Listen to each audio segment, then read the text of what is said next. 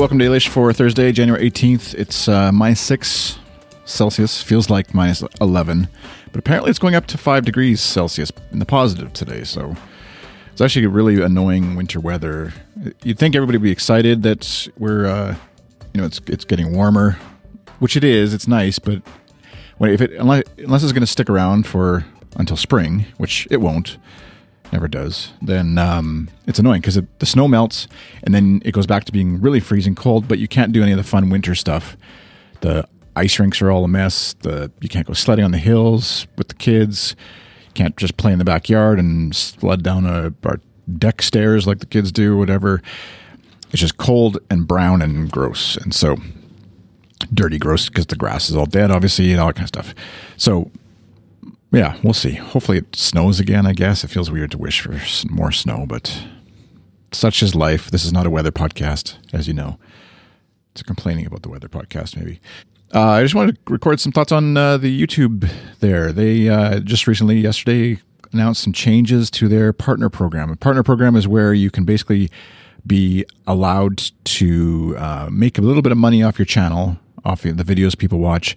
You, if you allow advertisers, if you allow pop ups, if you allow whatever amount of invasiveness on your videos, you uh, can get a bit of cash in return for that because YouTube throws some ads on that and then they give you a percentage of that. Nothing fancy, nothing amazing about that.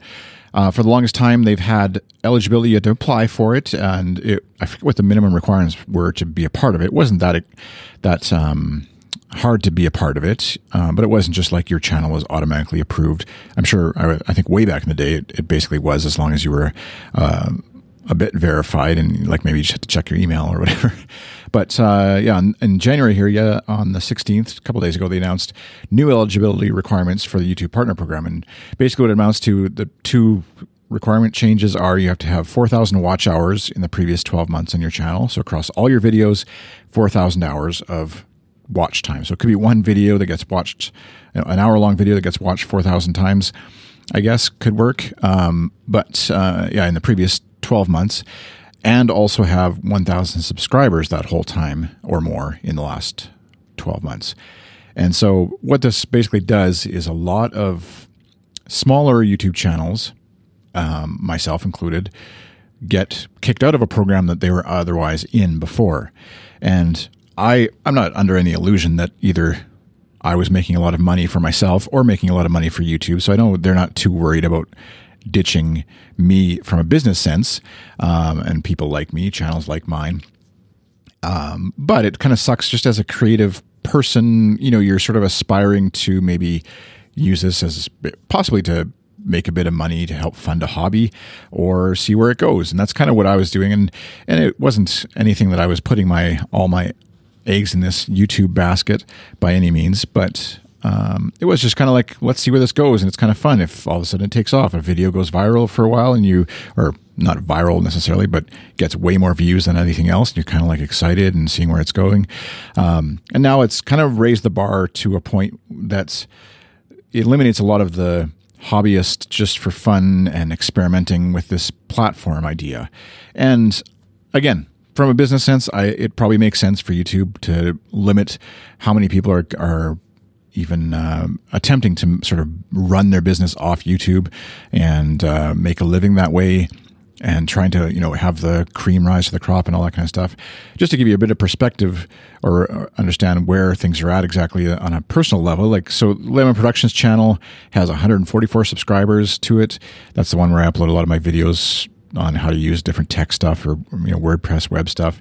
Good stuff. Our podcasting channel has uh, 62 subscribers, and the my Minecraft adding through Minecraft channel that I haven't really uploaded videos to for a while, but it has 228 subscribers.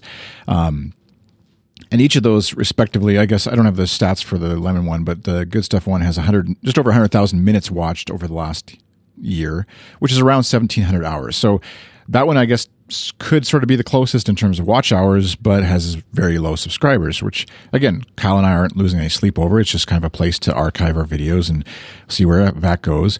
The Minecraft one has um, 228 subscribers, like I said, but uh, lifetime of hours, like over the last five years, has uh, only 833 hours of watch time. And so it's also like way below any sort of chance of getting a part of that. And so with the Minecraft one, I think I've I had just made enough in the partner program with the ads and stuff that were running on the videos that kids were watching and people were watching how to use Minecraft um, to pay for my initial purchase of the Minecraft game, basically 30 some dollars or so. And I think I'll still get that. I don't know. I haven't looked into it too much. Um, I can't remember if I got paid out for that or not already, but um, it just kind of like limits that uh, little extra like fun. It doesn't mean the stuff that I create is any less valuable, obviously, or any less important as far as I'm concerned, um, whether I'm getting paid for it or not. But it does kind of basically set that.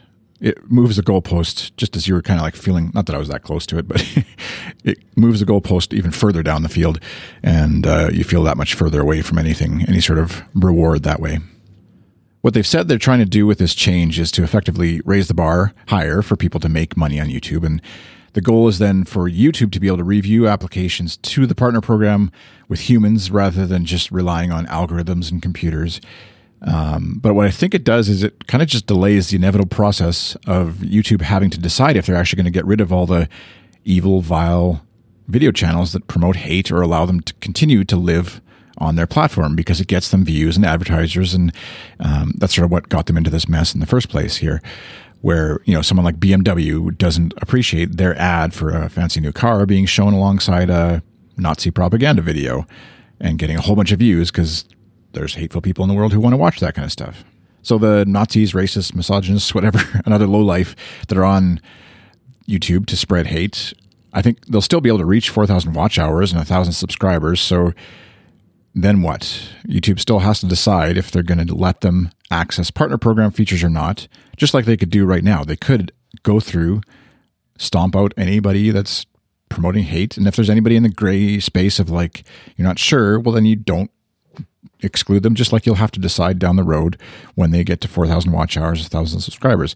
It'll kind of just narrow, it might narrow those people you know, maybe they'll work together to get their hateful video channel up to 4,000 watch hours and 1,000 subscribers. But it doesn't seem like a thing that's that far off if you know how to either game the system, you know how to use bots, you know how to use all the kind of stuff to basically kind of um, get your hate message out there. And if you're motivated by trying to shout out, shout down, um, and promote hate in the world, I think they'll find a way to get past that mark. And so basically it kind of means a lot of the indie smaller creators such as myself but i think more importantly other folks who are actually you know maybe they're they're doing stuff like crafting tutorials or showing how they make t-shirts or whatever they're doing and this was kind of like a way that they're going to also promote their hobby um, i think it sort of stomps on that more than it stomps on anybody who is using the youtube platform inappropriately.